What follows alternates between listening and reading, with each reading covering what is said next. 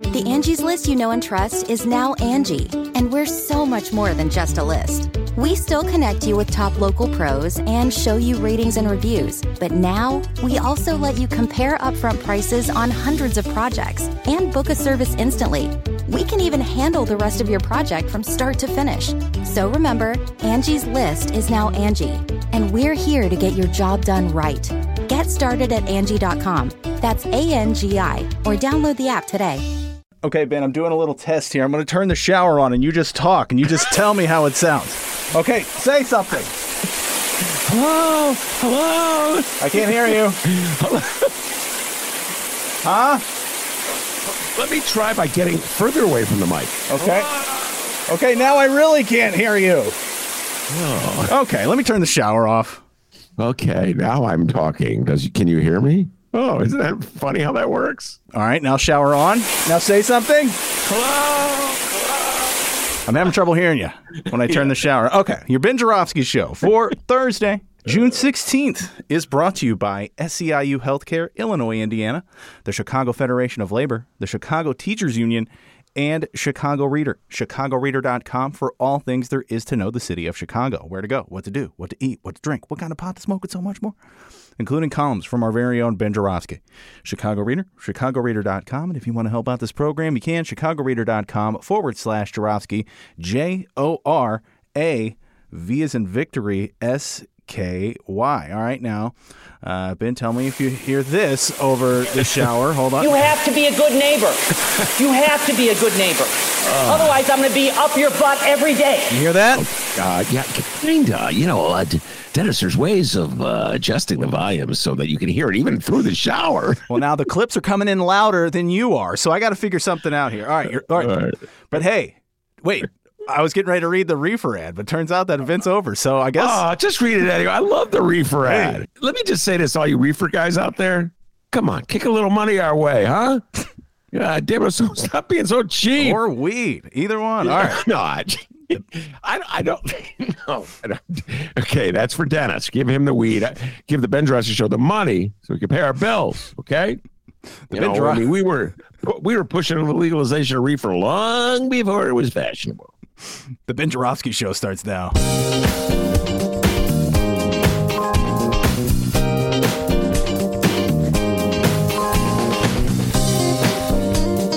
It is Thursday, June 16th, and Ben's dancing. And this is the Ben Joravsky show.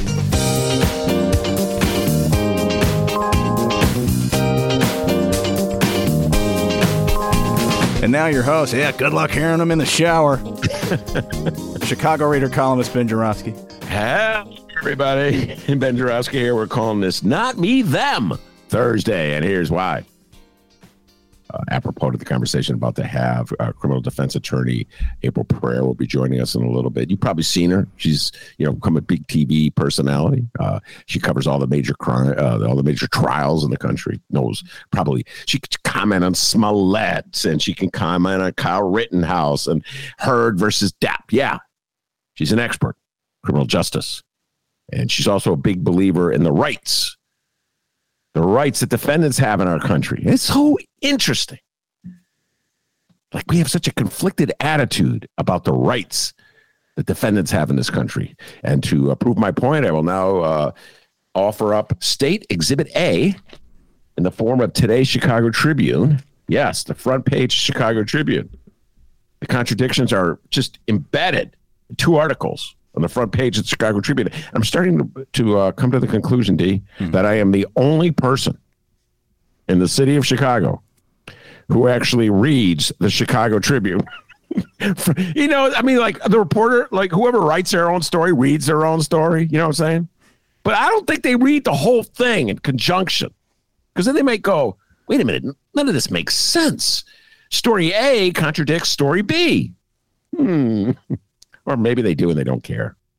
That's more like it. Anyway, uh, part of the front page is dedicated to Toni Preckwinkle, uh, Dennis's favorite Cook County Board president, uh, defending her record on police. He's not. Yeah. Uh, Toni Preckwinkle. Uh, anyway, Toni Preckwinkle, uh, president of the Cook County Board, and I got to give her credit. Uh, she was a proponent of uh, decriminalizing uh, reefer long before, I mean, long before it was fashionable. Back in the day, like 2010, 2011, you asked most uh, elected officials in Chicago about reefer, and they'd be like, uh, could you not ask me that question? They're so afraid of saying something. You know, they all smoked it, but they were afraid of saying, you know, uh, being called soft on crime. Everybody wants to be law and order all the time. Can you not say anything? Uh, there's weed crumbs on your shirt. Oh. that's not true, ladies and gentlemen. He just made that up. not you. I'm just saying, you know, that's like an interview sometimes with people. I don't want to talk about it. Uh, well, there's a big giant chunk of pot on your pants. Wait, doorbell. Uh oh, could be April Preyar. Uh, yes, April Preyar has joined us. I'm going to finish my comments because right into April Preyar making her return, her return to the Ben Joravsky show. Uh, anyway, so one article uh, is Toni Preckwinkle uh, debating Richard Boykin. And Richard Boykin, Dennis remembers him. He was opponent of the sugar tax. Uh, he has kind of turned into Dirty Harry. Richard, what's going on with you? Uh, he's become uh, like a real law and order guy, and he's denouncing Toni Preckwinkle is bending to, and I'm not, th- I'm just quoting Richard Boykin, our old friend. Quote, Preckwinkle was pandering to the George Floyd crowd. What is the George Floyd crowd? George Floyd was a man who was killed at the hands of a Minnesota a Minnesota police officer put his knee on George Floyd's neck until George Floyd couldn't breathe anymore and would have gotten away with it except some woman was filming it. So I don't even know what the George Floyd crowd is. It's like aren't we all against aren't we all in the George Floyd crowd? I mean, is there somebody in the country who actually thought that what happened to George Floyd was justified? Why is it bad to be in the George Floyd crowd? Anyway, Boykin running tough on law and order, denouncing Toni Preckwinkle for defunding the police strategies and calling for all defendants pretty much with any gun charge, throw them in jail. Don't give them bond, just lock them up. All right. And then on the other side of the Tribune, I told my guest April I would send it to her, and I was negligent and did not send it to her. I humbly apologize. But I will now let you see, dear guest, the article in question, so you know I didn't make it up. Uh, I don't even know if she could see it, but it says "Not Who I Am," and it tells the story of a teenager in Naperville uh, who is just sort of locked up in the system because of what? Uh, she was accused of stealing an Airbud or AirPods, excuse me. She picked up by mistake. And so her record, it's, lingering. The charges linger on her record and causing her consternation. And she's very upset about it. Uh, and this is an ongoing investigation by two enterprising reporters, Jodi Cohen uh, and Jennifer Smith Richards, to talk about how, like, like what charges against teenagers linger forever and schools act like police and it's not really fair because sometimes the kids didn't even do the things that they're charged with so they have rights too and we're supposed to feel really bad about that. But at the same time on the same page of the same newspaper richard boykin is telling us lock them up. No bail. I don't care if they're guilty. I don't care if they're innocent. Like are we determined to go through life chicago without ever learning anything? Ever? We're just never going to learn anything? Is that it? We're just going to be like the just clueless for the rest of our lives? We've been doing lock them up since i moved to chicago. We've been doing lock 'em up before i moved. I moved to chicago in 81 we were doing lock 'em up for 20 years before. Lock 'em up has never worked cutting crime. I hate to say it. It hasn't. There's been crime in the city of chicago the whole time. Lock 'em up just makes you feel good. Lock 'em up. But if you're the one that's getting locked up, you want your rights. And that's why I'm bringing April Preyar on because she believes this across the board. Criminal defense lawyer extraordinaire, star of TV, uh, court commentator, and uh, well, briefly, uh, co-host with Atiba Buchanan last week on WVON. She's broadening out, man. She's gonna be a media superstar. Welcome back, April. Thank you so much. What's going on? One of my favorite songs of all time, 1971, Marvin Gaye. Uh, way, way before your time, April. Uh, so, all right, April, you know I'm fired up because we did a pre-show production. I couldn't even get uh, the words out, and um, so I'm just going to calm down and allow you to speak to this. Uh, so just so everybody knows, one of our most popular interviews, a show I did with April about a year or so ago, uh, where she was introducing herself to uh, listeners in Lefty Land, uh, and she talked about her slogan, which is uh, she tells all her clients, "Shut up, lawyer up. Don't answer questions from police. It'll never work to your advantage. Shut up, lawyer up." And Law and Order crowd denounces that if you didn't do anything wrong, you got nothing to hide until they're they're being locked up by the police, like Peter Navarro, Donnie Trump's uh, one of his top aides, who's still crying over the way he was treated by the FBI. Okay, still talking about his rights and his Miranda rights. April, help me out here. Why is it that law and order types like Peter Navarro cry about their Miranda rights when they're mistreated by the FBI but we have a political movement in this country right now that's got Democrats running for cover, in which it's sort of like the singular goal is to take away the rights of black people elected, uh, uh, arrested on the west and south sides. Help me out with this, April. I'm struggling with this. Go ahead. Well, no, you're not. You understand it quite well. In fact, this is the American way. We do not concern ourselves with any problem until it is on our doorstep. We saw that with COVID. We see that with any any new issue that comes before us. So it's no different with criminal justice. It is not an issue until it is your nephew, your husband, your wife, your daughter who is in cuffs. So it's no different for Republicans or Democrats. It's just simply the American way. We are selfish. We don't care about anybody's rights until ours are affected. And this is what we see with Navarro. And I think it will be very interesting to see how that pans out. I hear that he's demanding that the recordings be released. And my guess is if he's demanding that the recordings be released and the other side is saying, no, we want a gag order, then there's probably something there. And his rights probably were denied. But it's interesting how it plays out for a you know assuming uh, i'm assuming he's wealthy wealthy white male as opposed to my black clients who tell me all the time hey i watch your videos. I heard you say don't talk to police. I asked for a lawyer and the cops just kept talking to me. They ignored me or they didn't give me my phone call or i didn't get my phone call until two days later when i got to county and by that time they had beat me down and i made a statement so you understand how it goes. It just, you know, until it's at your doorstep, nobody cares. All right. Uh, and to that point, uh, Miranda, I sent you another article to read. Uh, poor April comes on the show, gets all these articles I send her, uh, talking about how the Supremes, we've been talking so much, uh, April, on this show about how the Supremes are about to eradicate uh, abortion rights in this country very soon. I'm sure the ruling will come out. We already, it, it was leaked a couple months ago, so we know what's coming.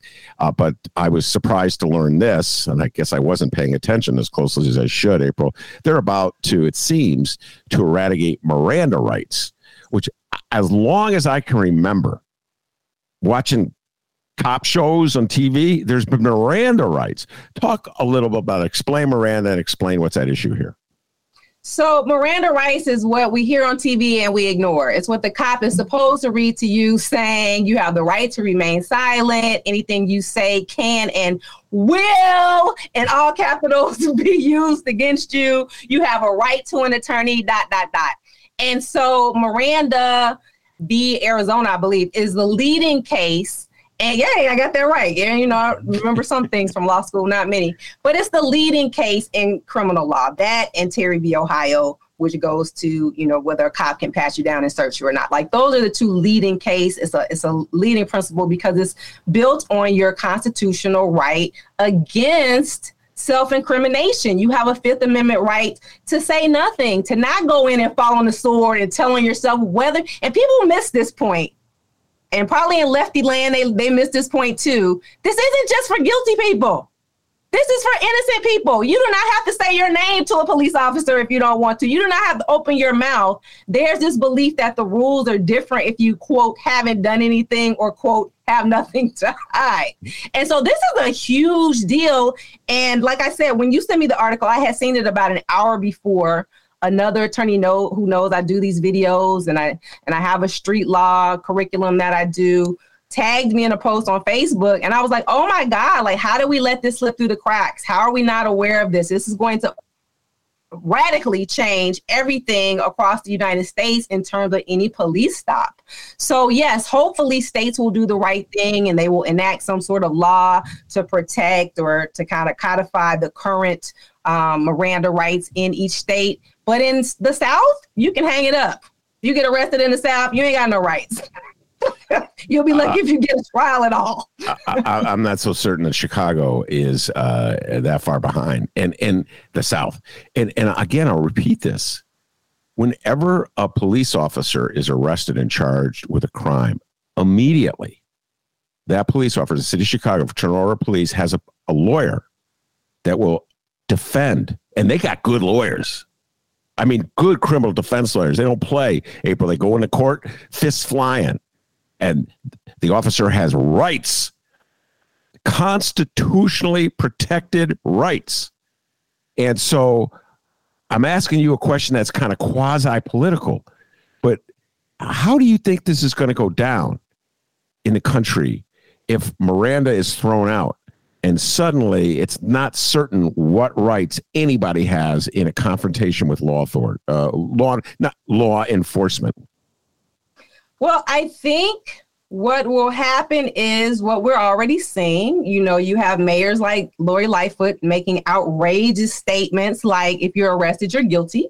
And honestly, there are a lot of jurors and prospective jurors who this is their understanding based on TV. Oh, they got the bad guy. He's in handcuffs. So therefore, he must be the one who did it. So there will just be this sweeping belief that that is the case. If you are arrested, like I said, to hell with the jury or a, or a bench trial you've done it. And so, with there being fewer and fewer protections in terms of the Fifth Amendment right to not incriminate yourself, I think we're going to see courts start chipping even more away at your Fourth Amendment rights, not to be searched unlawfully, for your home not to be searched unlawfully, for your car, for your person, for your book bag, for your purse. I think that we've seen a, a slow chipping away for decades, and I think now we're going to see big chunks that are taken out of both of the Fourth and the Fifth Amendment. So this is a really, really, really huge deal. And I know that all eyes are on Roe v. Wade as they should be.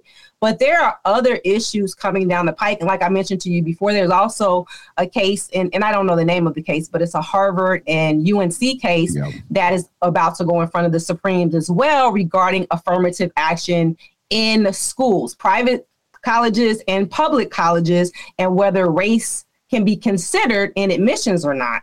And so obviously we already know what they're going to rule on that. And so schools are going to become a lot less diverse as a result. So these are all there are a number of decisions that are going to be made by this sitting Supreme Court. And I say to anybody who didn't vote in the last few elections, shame on you because when we vote for, say, president or um, these different elected officials, the last thing we think about is judges. And that is the most damage that Trump did. He did a lot of damage, but one of the most damaging things he did was he had the ability to appoint over 100 federal judges to lifetime appointments. Forget about the Supreme Court. Let's just take that off the table. He was able to appoint over, I think it's over 200 judges to lifetime appointments. And so now these are the people you're standing in front of on your serious cases. And these are the things we don't think about when we don't go to the polls or when we say, oh, it doesn't matter who I vote for. Or, oh, yeah, I voted for him in the last election. No big deal. Yeah, it's no big deal for that person who served four years, but now they've done damage for the next who knows how many decades. All right, now let me make a confession here and talk about a person I did vote for in the last mayoral election. Uh, April's already laughing at me, uh, and uh, talk about her recent comments that she made. You already alluded to that. That would be Mayor Lori Lightfoot. Uh, and part of the reason I voted for Mayor Lori Lightfoot is that she came to the show uh, that we do at the Hideout political talk show and told me absolutely everything I wanted to hear. And she was so smart and sophisticated. She just took a look at me. She's like, "Well, I got this little lefty right where I want him." And she just told me everything about how she was going to be for criminal justice reform, how she was going to be for TIF reform. We're going to spend money in poor neighborhoods instead of rich neighborhoods. Uh, told a few jokes, had me laughing. I'm like, I love this lady. I voted for her. April's like, what a dummy. Uh, all right. So, April, take it away. Uh, Lori Lightfoot, running for reelection, is sort of finding her inner Richard Boykin, who's finding his inner Dirty Harry. Uh, and they're all keep saying Dirty Harry and realize my younger listeners don't know who the hell Dirty Harry is. Just look it up, ladies and gentlemen. Um, Clint Eastwood. Uh, so, what's your thoughts when you hear the mayor of the city of Chicago, who is uh, was at one point a corporate lawyer, and I believe she did defense work for uh, corporate uh, clients, uh, saying that defendants are in some cases, high profile cases, guilty uh, until proven innocent. Well, she didn't just say high profile. She just basically said if you're charged with a violent crime, you did it. So um, my I, I have so many problems with Lori Lightfoot, and, and you know, my mother taught me as a child, don't say you hate anybody, but if I could use that word, I would definitely apply it to her. Um, I'm just so disgusted, and I really, I mean, I think that her statements are so egregious that the bar should actually take a look at what she said. I really do think that the ARDC should take a look at what she said because to imply that you have no constitutional rights if you are arrested, just throw away the key and lock you up. That's pretty problematic, especially if she only had the corporate background that you mentioned. I might give her a pass. No, she was a federal former prosecutor who got in trouble then for doing what? lying to a judge. So I have no sympathy for Miss Lightfoot. I am appalled and disgusted by what she said because she knows her voice carries weight. She knows that there are people who don't know what their constitutional rights are. She knows that people will read the headline in the Tribune or the Sun Times and say, oh, okay, if you're arrested, you must be guilty and that will poison form i mean uh, future jury panels and that is my problem. I mean i think it's appalling. You can stand on your whole tough on crime platform. You and i talked about that at length. You actually enlightened me. That only mean people get elected to office in Chicago as mayor. So I, I get it. Tough on crime is fine, but there needs to be some truth in that platform. And I say shame on her because if nobody knows better, she certainly knows better because of her former position and because of the former hot water that she got into for lying to judges in the past. All right. Uh, and uh, April's uh, alluding to a radio show that we did. She was co host with the great Atiba Buchanan. So I got to give a shout out to Atiba, dear friend of the show. Uh, and uh, he was asking me who, who I think is going to win re election. And I went on a riff that every listener has heard me do many times. Of course, Lori Life is going to win. She's mean and nasty. And that's what Chicago likes. They like a mayor who's mean and nasty. Yeah. Because I think, think that's the word. Until she's mean and nasty to them, same old thing. Then they start sobbing. Um, go, in terms of Miranda, by the way, I just thought of this. Uh, I don't even know if you know the answer. If you get Miranda says uh, you have the rights uh, to uh, to not answer the questions and call a lawyer. All right. If they get rid of the obligation that police officers have to say that to you, do you still have the right to tell the police officer, I'm not talking to you until I talk to my lawyer? I'm not talking to you until, until I talk to attorney April Preyar? Yeah, that that that right will remain. The problem is people won't be notified. You know, you got to remember, first of all, in most arrests, at least in the Chicagoland area, so I can go broader than the city of Chicago. I can do all the suburbs, but I probably had cases in just about every one. That it's a crapshoot whether the cop is going to read you your Miranda rights at all. And so and even in the situations where Miranda rights are read to people, still most people run their mouths because they figure I can talk myself out of this. It isn't that bad, or I only did this, I didn't do that. They don't realize that they're talking, they're digging their own graves. And so with Miranda rights, the the obligation of the officer to read from that pre-printed card or from memory what your rights are, if that's taken off the table, your right will still remain. But then the question is who's going to notify you of your right?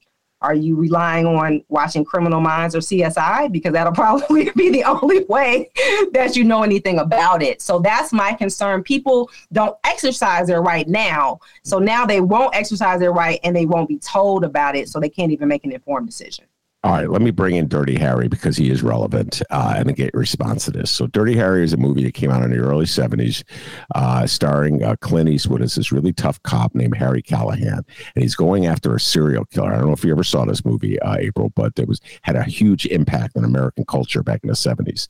Uh, and so, the serial killer that he's going after has kidnapped a young woman and buried her. And she's going to die if Dirty Harry doesn't find her. And so Dirty Harry uh, captures the criminal uh, and tortures him into telling him where the girl is. All right. So that's like the central premise of Dirty Harry.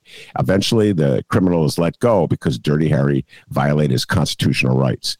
And when that movie came out, that was in the middle of 72. Law and Order, Nixon, Richard J. Daley here in the city of Chicago, Shoot to Kill. Everybody's at these constitutional rights are just covering up the crimes and the misdeeds of criminals who are devious and diabolical and know how to play the system. Real people who are innocent will not be abused by this. You only get abused uh, if you if you're um, like I said, an evil person who's taking advantage of the system. And that notion, that Dirty Harry theme, April, is really taking root it is as live in many ways today as it was in 1972 when that movie came out. That's a long time ago. And I that's that Dirty Harry. I hear the echoes when Lori Lightfoot says uh, that you're guilty until proven innocent in uh, violent cases.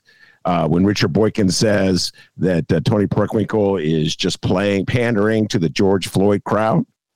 Uh, I hear it all the time. I hear it. It's loud. The, the, the Republican candidates for governor are screaming it right now about Chicago is a hell hell hole, and uh, we got to clean it up. So talk about that. Do you ever feel uh, that sometimes there are too many protections? There are too many protections that protect violent people who know how to use the system and get out of jail instead of being locked away where they can't hurt anybody. No, I absolutely don't. And and how about this? And even if there were, if all those protections just protected the one innocent person, for me, it would be worth it. And so I think it's easier for people to wrap their heads around how unjust what's happening is if you attach it to a child. So I'll actually, this one actually wasn't on Lori Lightfoot's watch. There was a case in Waukegan a 15 year old kid, it was about two months ago, who was snatched out of school. His mother didn't know where he was. He was dragged to the police station. He was actually in police custody for two days. Mother didn't know where he was. Nobody told her. And in that time, in the first few hours, he confessed to a um, attempt murder of shooting someone in the face. But he didn't do it. How do we know he didn't do it? Because he was 20 miles away at the exact time of the shooting. Everything's time stamped. There's a timestamp video of the shooting to the face. There's a timestamp video of him playing basketball 20 miles away in a game for his school with presumably a couple dozen witnesses.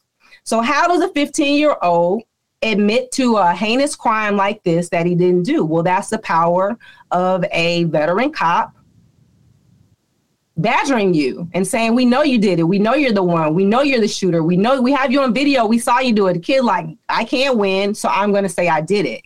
Now, when it's a 15 year old, we're sympathetic, we're empathetic, we're like compassionate, like, oh my God, yes, you must protect these kids' rights. I'll throw in that it was completely legal for cops to lie to minors in all 50 states until this past January.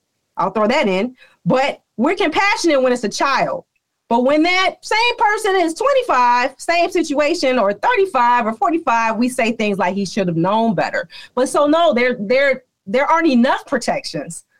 I, I, would never be in a position to say that we have too many protections because of that one innocent person. If that kid did not have a perfect alibi, I'll tell you he would have gone away for a very long time. Mm. And with that in mind, with Chicago being the false confession capital of the world of it being the police uh, police misconduct, police violence capital of the world. I think that we have a lot of work to do, and this tough on crime, like you said, it never works. Why does it never work? Because the violent criminals don't care what the sentencing range is. They don't care that it's 45 years minimum if you shoot somebody to death, as opposed to beating them to death with a, a bat might be 20, 20 years. They don't care. And so to keep increasing the sentencing range is not a deterrent. All it does is catch up the people who have done very minor things or who have done nothing at all, catches up, catches them in this web of this endless justice system that is corrupt and broken and needs to be burned to the ground. All right. Uh, nothing has changed since the last time in your show. You're just as passionate on this issue. Uh, one more time, everybody, shut up, lawyer up. Uh, she's got that, by the way, trademark. I think every time I say it, uh, she sends me a bill. April Preyar does. uh, it just like cracks me up though. All right, April. Uh, since you were on the show uh, last, you've uh, really taken off your second career in the media uh, as an observer of high profile uh, cases. Uh, and a whole bunch of them uh, that I have talked about with guests on the show.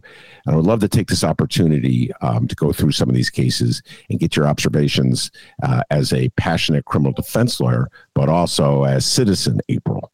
Because uh, a lot of times there's like the, there's the criminal defense lawyer part of April, and then there's April, April, which is just like everybody else. You know what I mean? You got feelings. So I'm just going to start. Uh, there's three I want to talk about Kyle Rittenhouse, Jussie Smollett, and uh, Heard and Johnny Depp. Why don't we start with Jussie Smollett? we talked about this so much uh, on this show and uh, with so many different people, all of whom work from the assumption that, of course, uh, Jussie Smollett uh, manufactured this crime, that there's absolutely no doubt in anyone's mind that uh, he did what he's been accused of, which is to fake uh, a mugging. A uh, and so you watched the trial. You know more about what went down than any of us because you were there every day. So, uh, what's your general take on the Jussie Smollett uh, case?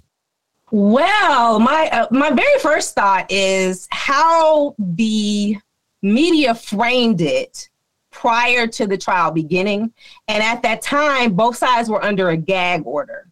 And so the defense was never able to really lay out what their theory was, what their strategy was in the eyes of the media. And so even as the media coverage went along during the nine day trial, there was always this just kind of understanding just he's a liar, he made it up. There was no room for anything else. And so that's that's what the first thing that struck me is how slanted it was and how there was an uphill battle for you know for them to pick fair jurors because this had been in the media. He's a liar, he made this up. Why would he create this hoax?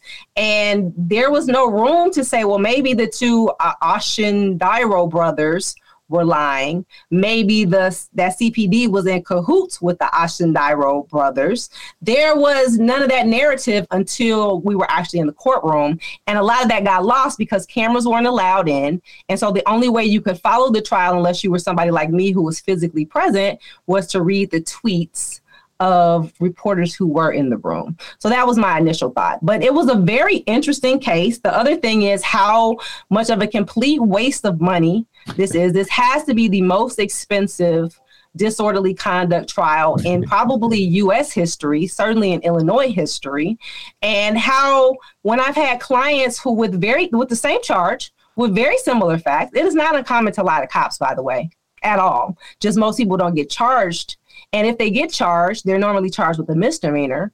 So the clients I've had in a similar position as Jussie who were charged with felonies, their cases got reduced to misdemeanors and they were given community service. So the fact that this took so long and was so expensive and had so many resources involved was pretty outrageous when the end goal was really just to take down Kim Foxx. It really had very little to do with I would say a, a, a little known, uh, um, uh, um, what's it called, actor at the time. I had never heard of Jussie. I heard of, heard of his sister before this, but I had never heard of him. I had never watched Empire.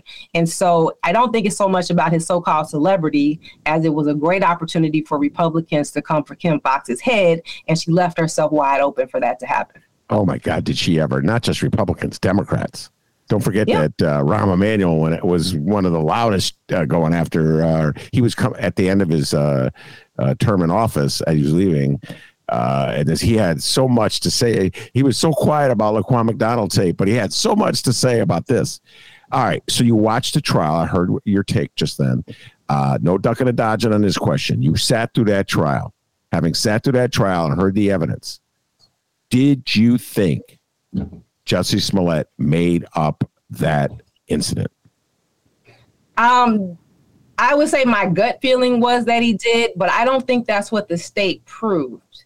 Because when you when I listened to all the evidence, and and there was, I'll say, some issue with us being able to see the entire trial, because the judge would let us in and then kick us out, and let us in and then kick us out, and let us in and then kick us out. And for that reason, Jussie will probably get a new trial, but that's another matter. For the parts that I saw, and for the conversations that I have with his team, because I know three of his attorneys, I thought that there was enough doubt there because when the two brothers testified, neither one could point to a so called smoking gun. They could not point to one text message, they could not point to one incident that they could prove to show that Jussie was aware that they were going to jump him and beat him up. So obviously they jumped him and beat him up. They were on camera. They were the ones walking away from the scene. They were the ones caught going to and from that area and and CPD did an excellent job of getting the surveillance cameras and all of that leading up to that moment. But there was nothing showing that Jussie was in on it. And everybody wanted to point to that check, meaning the prosecutors wanted to point to that check, Webb, but in the check, it says $3,500, and it also says that it was for fitness training, which is not an unusual amount to pay whether you're a celebrity or not for fitness training and a meal plan. So I didn't ever see how they tied it up. I didn't think the two brothers were credible witnesses. I don't think they presented well in court. They actually both came across as very unlikable. And it seems as though the younger brother was actually in a sexual relationship with Jussie, and that maybe both sides were kind of trying to downplay that. Um, so it was very interesting. It was a very interesting trial to watch. And I, I, say probably, yeah, I probably got the feeling that Jussie might have been in on it, but I don't think the state ever proved that he was the third co conspirator. All right. I always thought uh, as soon as Dave Chappelle came out with that uh, comedy bit where he uh, made fun and mocked uh, Jussie Smollett or Juicy Smollett, I don't know if you ever saw it, uh, that that was it for Jussie Smollett, that there would be no sympathy whatsoever uh, for uh, Jussie Smollett anywhere. You're as close as you comes to sympathy for Jussie Smollett, what you just said. I just got to tell you right now. but I, I've written it. I said it. I completely agree with you. Uh, this was an attempt um, to damage uh, Kim Foxx, And I also have said this. You may disagree with me on this point. Kim Foxx left herself wide open. The way she handled this at the outset was ridiculous. Uh, everything she's done since then has just sort of compounded it. And it just, every time I think about it, uh, April, I just get so I don't know what the word is, but just like upset because there's a larger issue here of just keeping people out of jail for stuff that that's not worth sending them to jail for, and that this has done so much damage. This case has done so much damage uh, to that notion. Uh, yeah. There is an interesting issue there. I mean, there it raised several interesting legal issues, like even double jeopardy. So this man was given a deal. He accepted the deal. He paid his whatever 10,000, 5,000, whatever he paid. As a result, was given um, a dismissal, walked out of court, and then some year and a half later, charges were brought against him again. Like that that really damaged the trust that defendants have. Like, okay, so I'm agreeing to this plea. Are you going to come back and take it back later? Okay, I'm agreeing. I mean, it's not unusual at all for a state's attorney to say, okay, we're going to reduce the charge. If your guy goes and does community service, brings us a letter in, we will go ahead and dismiss the case. So, is that, are we still good? Like, are you going to change the terms? Because that's considered pretty slimy and dirty and unethical. And I think there might be a real issue there regarding double jeopardy. So there are several issues. And like I mentioned, the other issue, which had nothing to do with Jussie's actions, is how the public was not allowed to continuously watch this trial. And it sounds like a very minor issue. Like I raised hell about it every day. I went live on my Justus Junkie page every single day of the trial, raising hell, talking about, okay, because I was every day I was the first person in court I blocked off my whole schedule so that I could be there every day at 8:20 to get in the courtroom. And some days I could get in, some days I would get in and get kicked out. And they all pointed to COVID restrictions as the reason, which was BS because the arbitrary, I mean, it was arbitrarily enforced. There were supposed to be 57 people allowed in the courtroom, including the jury, including the alternates, including Jussie's team, the other side, the judge, you know, whatever. So it left like and, and, 21 slots for media. So it literally left two two slots for the general public. And so Mark Clements, who is a Burge torture survivor, and I were there. He was there almost every day, and we were the two. And we would get let in and pushed out, and let in and pushed out. And then sometimes they would open the side door so we could hear, and other times they would open the front door. And so finally, I complained to the chief judge, and on the fifth day, she created an overflow room for us. But it is going to be grounds appellate grounds for Jussie to get a brand new trial just because the public was barred from his hearing because it's his right, not ours, it's his right to have a public hearing to make sure that there is not misconduct, to make sure that it is transparent. And when only certain people are allowed in the room and others are excluded, that right is violated and he's entitled to a new trial. Uh, has he petitioned? I've not followed that uh, closely. Has Jussie Smollett, through his lawyers, petitioned for a new trial based on the fact that people were excluded uh, from watching the first trial? Yeah, it was part of their it was part of their post trial motions, and I attached an affidavit with my with the summary of my because I, I, documented everything. I wrote emails to Tim Evans. I wrote emails to Erica Reddick, who runs 26th Street. She's the chief judge there, and so all of that was attached. My name was mentioned, and the judge, you know, Judge Linn slammed it down. But it will certainly be a part of the record for the uh, appeal, wow. and appeals take anywhere. I mean, pre-COVID, they took one one to two years. So God only knows how long they're taking now. this is absolutely insane that there's going to be another trial uh, I don't know who's going to handle it. Are they going to bring out Dan Webb again for the second trial? Is he going to? We're going to pay him the fortune that we pay him. You know what I'm saying? I mean, it's absolutely very absurd. unimpressive. By the way, I mean the great Dan Webb probably should have retired 20 years ago. He was very unimpressive. Very, very, very. So, uh, lawyer trash talking. April just throws Dan Webb under the bus it was awful. He didn't know how to do a cross examination, or he forgot, or this whole. Wait, time out. Didn't he handle the cross exams, or did he have a, a, a an associate handle the cross exams? And another guy, I don't know his name. Um, you know, they pulled out their one black um, attorney at their firm, and he he was his co-counsel, and he was equally terrible. But they won, you know. So people tend to think that the best man wins, and that is absolutely not the case in criminal court. Uh, I just want to say that the views and opinions of April Preyar do not necessarily reflect those of the Ben Joravsky Show. So Dan Webb, her name is April Preyar. Leave me alone. Uh, and uh, Lori too. I claim all my views from Lori. Well, I mean, come on, Lori Lightfoot, you bamboozled me. You know you did. You were probably laughing the whole time. Uh, one of the dumbest votes I've ever made, April. Um, all right, let's go down, uh, move on to Kyle Rittenhouse. Uh, oh, man, I have so many feelings about this. Uh, Kyle Rittenhouse every now and then tweets something out. He, I, I guess he, it's so twisted. What a weird, what a weird uh, culture we have. Like he feels that he somehow or other been so vindicated that he's now in a position to like uh, weigh in on other things. And it, the other one who does this all the time, I don't know if you noticed, OJ. OJ weighing in. I don't know if you saw. People sent it to me. I'm, I cannot look at OJ. Okay, don't send me OJ stuff. But OJ uh, weighing in on the January 6th insurrection hearings.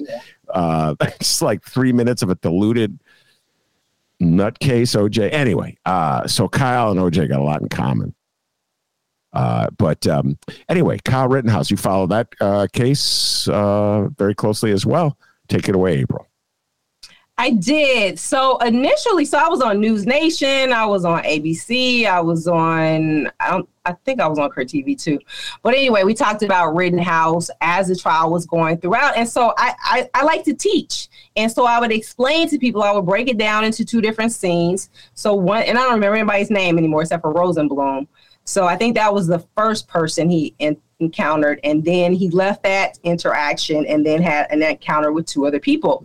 And so, in terms of textbook criminal law, his interaction with Rosenblum was not self defense. Why? Because Rosenblum was not armed. Kyle Rittenhouse says that he lunged at the gun and that he thought in his mind this man would take the gun and not only use it on him, but use it on other people. That's all fiction. Like, like in court, we call that speculation. You can't jump inside the other person's head. I thought he was going to become a serial killer and he was going to kill us all. No, you were armed. He was not. There's no way. In general, force needs to match force in in a self defense claim. So either we're in a bar fight and we're both using our fists. If you grab a bottle, you just raise the ante, and it's no longer even. So for him to have an assault rice, rifle and for this other man to have nothing, that was murder. And then when he left that incident and had killed that man and ran off, and then the guy with the skateboard and the other guy with the pistol confronted him, guess what?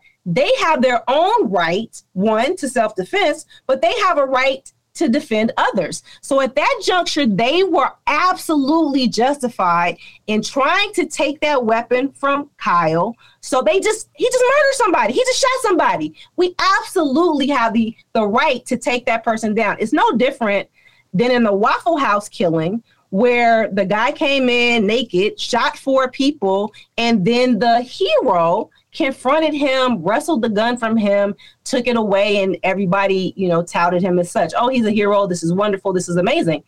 These two gentlemen were doing the exact same thing, trying to take something from the hands of someone who has a, a, an assault rifle, who's not just a threat, but has just killed somebody with it. They had a right to do so. But in this case, they were vilified. Why? Because they were associated with Black Lives Matter protesters. Even though they weren't black, they were associated with Black Lives Matter protesters, and therefore their lives get get this didn't matter. Well, I'll take it one step further. Uh, I did this with you on the phone. And get your reaction to this publicly. Uh, I think there was uh, tremendous hostility toward them because they were white people uh, who clearly felt very passionate about Black Lives Matter. That's kind of the weird situation we are as a country right now. And they were radicals and Antifa or whatever they were, you know. Uh, and there's a hatred. Your mother said, don't say you hate anybody, but your mother, a lot of people in this country don't listen to your mother. There's a lot of hatred in America today. And I'm, I'm like, by the way, your mom, I'm with her. I really try, April. I'm gonna just confess this right now. I really try not to say I hate, like even the Warriors. I cannot stand the Golden State Warriors, but I'm like, when I, when I'm gonna text my friends, I, I hate, I hate, I don't, don't say you hate the Golden State Warriors. Say you really don't like the Golden State Warriors. They're so smug and arrogant. They think they invented the game of basketball. But you know, but you get so, but there is so much hatred out there, and I think that the hatred for what for who those uh, the people, the victims represent. They wouldn't even let them call victims. Remember, old judge didn't let them call them victims. Uh, yes, it just that hatred is so palpable. I believe that's what rode uh, Kyle Rittenhouse uh, to that acquittal. Your thoughts? I agree. I I mean I agree. So I was on, like I said, mentioned, I was on ABC News like right after the verdict, and right after the verdict, I called Rao Kyle, I'm sorry, Kyle, a serial killer on live TV.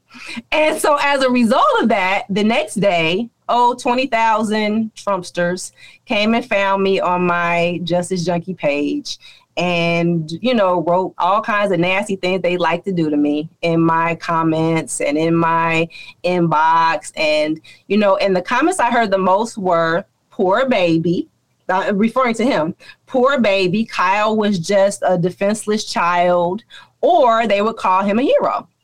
And I think that in large, and then they would talk about the criminal histories of the two people who were killed. And I agree with you. I think that they saw those white folks as traitors. Like you've left the tribe. You are no longer one of us you are over there defending them and therefore you deserve your fate. And that was the sentiment I got from all the comments that I could actually stomach on my page because all of them were pretty despicable. But yeah, I, I totally agree with that. I think it's they were no longer, I mean, they were despised because you're no longer one of us. By the way, uh, how do you respond? I'm curious. Like you're open, you, and you, you put out there. You call him a serial killer. About twenty thousand folks. Just think about that. Twenty thousand responses. On one hand, I know April. There's part of you that's like, wow, I really hit touched the nerve. People know who I am. On the other hand, it's scary as all hell. You know, twenty thousand lunatics. So mm-hmm. how do you respond? Do you ignore? What do you do? I did a little bit all of it. So what happened was the next day I did a I do a lot of live videos. So I did a live video and I wasn't even talking about the facts of the case. What I was talking about is because Kyle won, that defendants of all races are now going to think they have these ridiculous self-defense claims where they don't. And I was joking saying that my colleagues and I are already re- receiving the phone calls because we were people who, you know, had a gun and shot somebody who was unarmed. Oh, yeah, I'm going to trial. I got a self defense claim. If Kyle won, so can I. So that's what the video was about. And I went into dance class and came back and had, I think I had about 8,000 comments then. And by the next day, I had like 80,000 views and about 20,000 wow. of them were coming from my head. So I initially freaked out. I tried to block as many people as I could, and that obviously got away from me. And then I eventually turned the comments off, but then they called my office they got into my some emailed me some sent me dms on facebook and like i said i have multiple pages. Some people found me on instagram. People are quite quite creative and innovative when they want to get to you. And then i had several people texting me saying if you are not a concealed carry um, holder i will take you to the range because you need to be armed. So that was how i dealt with it is you know complete overwhelm. And then i just got to the point where i was like these people are crazy. I can't convert them and it is what it is. Yeah. so i just you know when they they still come follow they followed me for months as a result of that. And i would have to turn the comments off on my videos um, or block as many people as i could. Yeah. Wow. I just hope uh, uh, justice clarence thomas is listening because he was sobbing a little while ago about how things just people are so mean to him and his wife. Uh, MAGA, MAGA, MAGA is always crying and I'm going to tie it all together, okay? But one of the reasons why I dislike the Warriors, I didn't say hey, dislike the Warriors so much. They're always sobbing. You ever look at a Warrior? They never foul anybody. They always Draymond Green cries. St- Steve Kerr, the coach, always crying, sobbing. But you know what, Matt? Uh, Warriors, you're not nearly as bad as MAGA. You say one that nasty thing to MAGA, they the crocodile tears start pouring. Meanwhile, they're threatening April uh, Preyar for just expressing her First Amendment protector rights. Her thoughts? Interesting, MAGA. Well, and that's the thing. I was, I, like I said, I spent most of my time just explaining. Okay, this is what self defense is. This is what self defense isn't. Like, not even in terms of this. Kyle did this right or Kyle did this wrong. And people, I mean, I just call him serial killer, but I mean, this, prior see, to that, I still was getting a backlash of people saying you don't know what you're talking about. Look, lady, I've been doing this 22 years. I absolutely know. I've done thousands of cases. All right, what are you talking about? Let, let's break. Why is he a serial killer?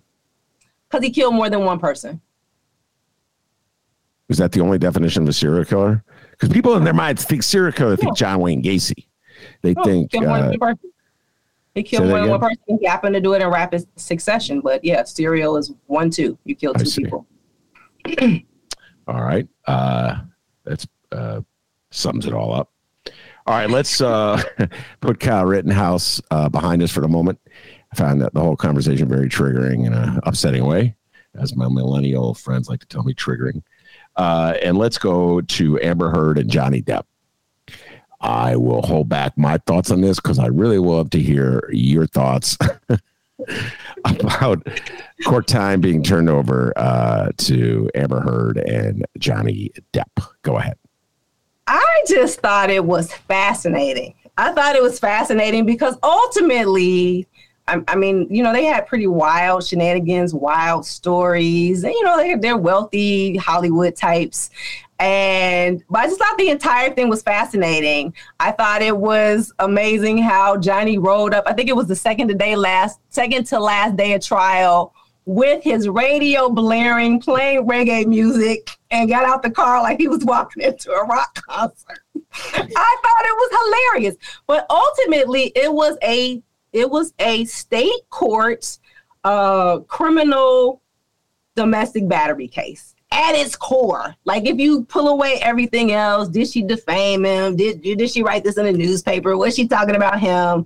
Ultimately, it was what I see in criminal court and have seen in criminal court for years. And because of that, the minute Amber opened her mouth, I knew she was lying. Why? Because she, to me, based on my experience, came across as a abuser she came across as the abuser. And just the things that she said and the things that he said and their demeanor, little things he said, like he would hide in the bathroom. I've had so many guy friends tell me that, like, look, I hide in the bathroom when she's throwing pots in my head because I know that if 911 gets called, the police are going to, take me and assume that I'm the abuser. So just things like that. Like he would get an extra room to hide in from her. And her demeanor, how she would look at the jury, how she would look at him. It's just not consistent with the actual victims I've seen. And what I was fascinated by was most people don't believe there are female abusers. The assumption in the criminal justice system is the man is always the attacker because he's bigger, because he's stronger. Even if he's not bigger, he's, it's presumed that he's stronger. So to see a case about a person who actually on many recordings admitted, well, yeah, I slapped you. I didn't hit you. I slapped you. You were slapped. You weren't punched. You know, and then would would goad him and say, "Yeah, man up. You're not a man. You're being a baby." I was like, "Oh my god! Like if this was coming from a man, there would be no question that this person was abusive. But because it's a pretty white girl, we assumed that she could not have possibly abused this man. And I thought that one clip where she says, Go ahead, Johnny, tell the world that you, a white man, are being abused and see who believes you. I thought that summed up the whole case. So it was a fascinating watch for me. Her she seemed like she was always on stage. She seemed like she was doing some very bad acting. Whereas he's like, Yeah, I'm a drug addict. I'm a I'm a I'm a drug. I got all these problems. But he seemed a lot more sincere and genuine and like he was putting on less of a show than she was. All right. Uh, they're all actors. He's a better actor than her. I just want to point out. So uh, you could have been as uh, bamboozled by Johnny Depp as I was by Lori Lightfoot. I'm just throwing that out there. Uh, That's possible. Uh, and, and what do you make of the fact that uh, tying the two together before we uh, close out the show. Man, April, I could talk to you forever. Uh, but what do you uh, make of the fact that Kyle Rittenhouse uh, chimed in on Johnny Depp's uh, behalf when it was all over? Go, yeah, Johnny, I can feel you, man. I'm with you. I'm what do you make of that? I mean, I just, you know, I, I, I okay going through any trial as a defendant, as a party, as even a witness is trying, and you feel like you walk away with some lessons. So I will give him all of that. It probably was an experience that he feels like, okay, I learned a few things about how court works, and maybe I can, you know, give some words of wisdom to somebody else. But that's kind of where that ends. Like for him to be giving legal commentary on how Johnny presented or how strong Johnny's case is just seems really ridiculous. I'm concerned that we've attached this level of celebrity to this then 17 year old person who took two lives is very problematic whether you want to call him a serial killer like i did or not i think it's problematic I think it's problematic that he's been given access and that he's been given all these privileges and opportunities that he's been given as a result of this, that people are still deeming him to be a hero. I think all that is problematic. And I think he needs to just go have several seats. And, you know, he'll eventually run for Congress too. But, you know, give it a few years, go sit down somewhere and let things quiet down. All right. Very good. Uh, I kind of agree with you on that point. Uh, all right, we'll close it down. I love throwing curveballs at guests. So I, I did not tell uh, uh, April that I was going to ask her this question but this popped up in my head when I was asking another question. So I wrote it down. So we're going to close with this. And this is a mini obsession of mine. Uh, April, I get these obsessions. Uh, so I don't really talk about this one a lot because not a lot of people share this particular obsession, but I'm going to throw it at you anyway. So uh, we already alluded to the fact that uh, Roe v. Wade is probably going to be uh, annihilated any day now. They'll re- the Supremes will release the decision. We why do I say that? Because we, we saw drafts somebody leaked a draft of a decision that annihilates Roe v. Wade, says women no longer have the uh, reproductive rights anywhere in the country, no constitutional uh, protection of privacy, can't have a private conversation with your doctor. The state can determine what a doctor says to you, what a nurse says to you. Okay, MAGA, just think about that, MAGA. With next time the, the, the state comes and asks you, tells you they want to make you take the vaccine. So, all right. And um, so we already know it's coming. Now, when uh, when the story broke and Politico ran it, I think it was Politico, yeah, got the leaked uh, uh, decision. The right, MAGA, their response uh, to avoid getting into the issues of abortion was outrage at the leaker. And what a tremendous violation this is of the protocol, the sacred sanctity of the Supreme Court. How dare they leak this? Okay. Uh, I have always believed that the leak came from the right, not from the left, that that was a smokescreen that MAGA threw out there uh, to divert uh, attention from uh, their culpability. If I'm wrong, eventually we'll find out. One way, one day we will find. We found out who Deep Throat is, so we're going to find this out one day. I will say, you know what? I, I was wrong, but that's where I stand on the issue. Attorney April Preyar. Who do you believe leaked that document? The left or the right? Huh. I actually never gave any thought to that. I just honestly, I just assumed it was the left. I assumed it was a law clerk who was, or I should say, a judicial clerk who leaked it. Um, but like you said, we shall see.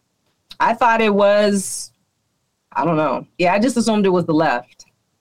But that makes sense that it could be from somebody from the right to use it as a smokescreen. Yeah, I'm just saying. I'm I'm looking at uh, Ginni Thomas as a key potential sus. Just throwing that out there, Ginni Thomas, wife of She would have had it. Just saying. They always throw the clerk. It was a clerk.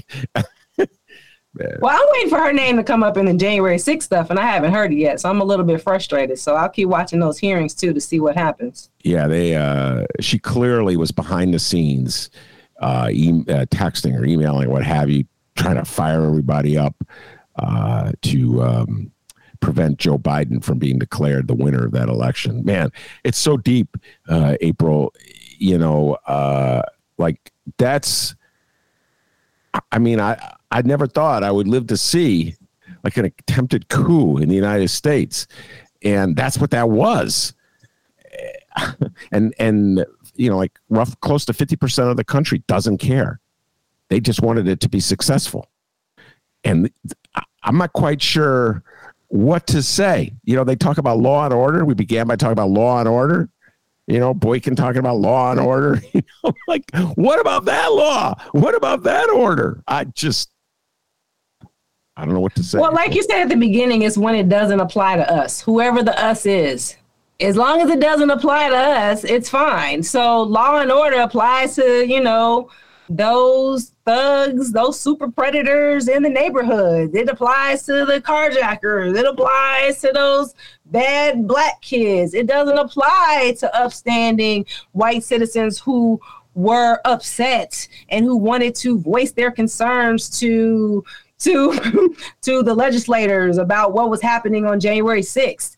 And in large part, they won't be held responsible. Most of them have been charged with misdemeanors. Most yeah. of them are getting 30 days in jail, if that. So law and order seems to still be on their side. Yeah, so deep, man. And I got to tell you, uh, uh, one of the coaches for the Washington football team got in trouble uh, because he dismissed the significance. Uh, uh, Jack Del Rio is his name.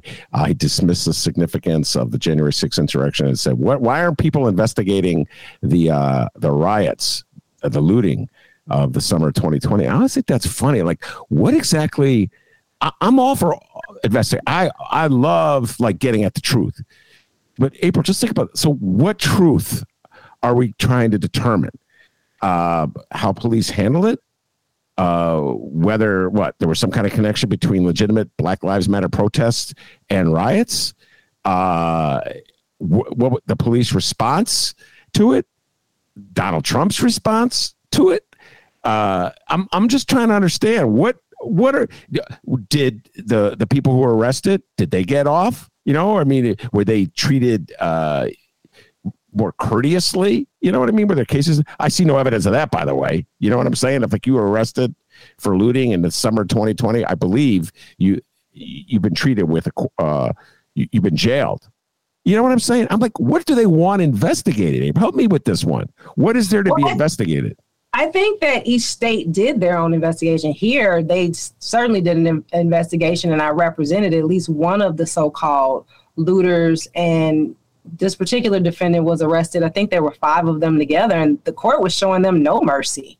I'm like, they, they didn't even take anything. Like they weren't even caught with merchandise in their hands. They were just kind of caught standing in the store with the broken glass. They didn't even break the glass out. And so I think these were investigated, you know, depending on the resources of the particular jurisdiction where it happened. But I think the two are like apples and oranges because when the Capitol was stormed, people died. And if that had happened in any one of these cities where people died, whether you were the person who caused that person's death or you were standing next to them or you were 2,000 people away from them, guess what? You would have all been charged with felony murder.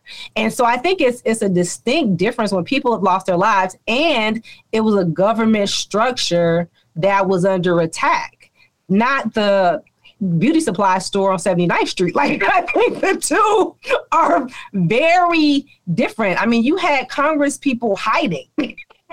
hiding. You had people in there talking about hang hang Mike Pence. Where is he? Drag him out here and had a noose ready to go. Like we are talking about totally different things about people who ran into some stores and grabbed some cell phones and ran out, as opposed to people who stormed the Capitol armed talking about where is Nancy Pelosi? Yeah. like we're not looking to have tea with her. We're looking to take her head off too. Yeah. So I think they're they're uh, very different. And the fact that only 800 people, and I just get disgusted every time I hear that number, only 800 and something people have been charged, when clearly from any video you see, there were thousands there. And those thousands got to crawl back to wherever they live in the United States so they can plot a second attempt is very disturbing to me. And that's the real issue. And that's why I'm excited about watching these hearings to see what the truth is. Because, like, you know I mean? well, I was going to say, like you, I want to get to the truth. In, in a court of law, really the truth doesn't matter. I tell people that all the time. Nobody cares what the truth is, not the judge, not the prosecution, not me. It's who tells the best story. So I at least want to see what story is presented mm. during these hearings when they hit TV. Yeah. All right, April. Uh, I love talking to you. It's so much fun, and I can't let so much time go. It was way too much time in between meetings. And thank you again, Atiba, for uh, reuniting uh, uh, April and myself. April, give you've you referred to it a couple times. Your uh, Justus Junkie page. Uh, tell folks if they want to follow you, how do they get a hold of Justus Junkie? All right, so you can go to Facebook, Instagram, TikTok, LinkedIn, and go to Justus Junkie, and I spell it a little differently because there's a saying: there is no justice, there's just us. So it's J U S T U S J U N K I E. Again, J U S T U S J U N K I E. And what I do is daily reels, one minute reels to break down different parts of criminal law into terms that a fifth grader can understand so that the courts can no longer keep us at arm's length, no longer throw fancy Latin terms at us so we don't understand when it's our fate that is at issue. Oh man, you just said that it triggered one of my fate brought back one of my favorite courtroom. I, am a courtroom movie junkie, okay, and I read. Uh, well, I read a lot of John Grisham, but Philadelphia, I don't know, it could be for your time. Denzel, young Denzel plays a uh, trial lawyer, and uh, he goes. So, he would always say, "Say that so a ten a ten year old can understand, or an eight year old. I forget which one it is. He always act really dumb, you know. Just tell me that so a ten year old can understand. I remember Denzel doing that. Good yeah, you got to break. If you like courtroom dramas, watch The Lincoln Lawyer, the series. Oh, it's are excellent. you kidding me? I read the book. I watched the TV show. I've seen the Matthew McConaughey movie three times. Just watched it.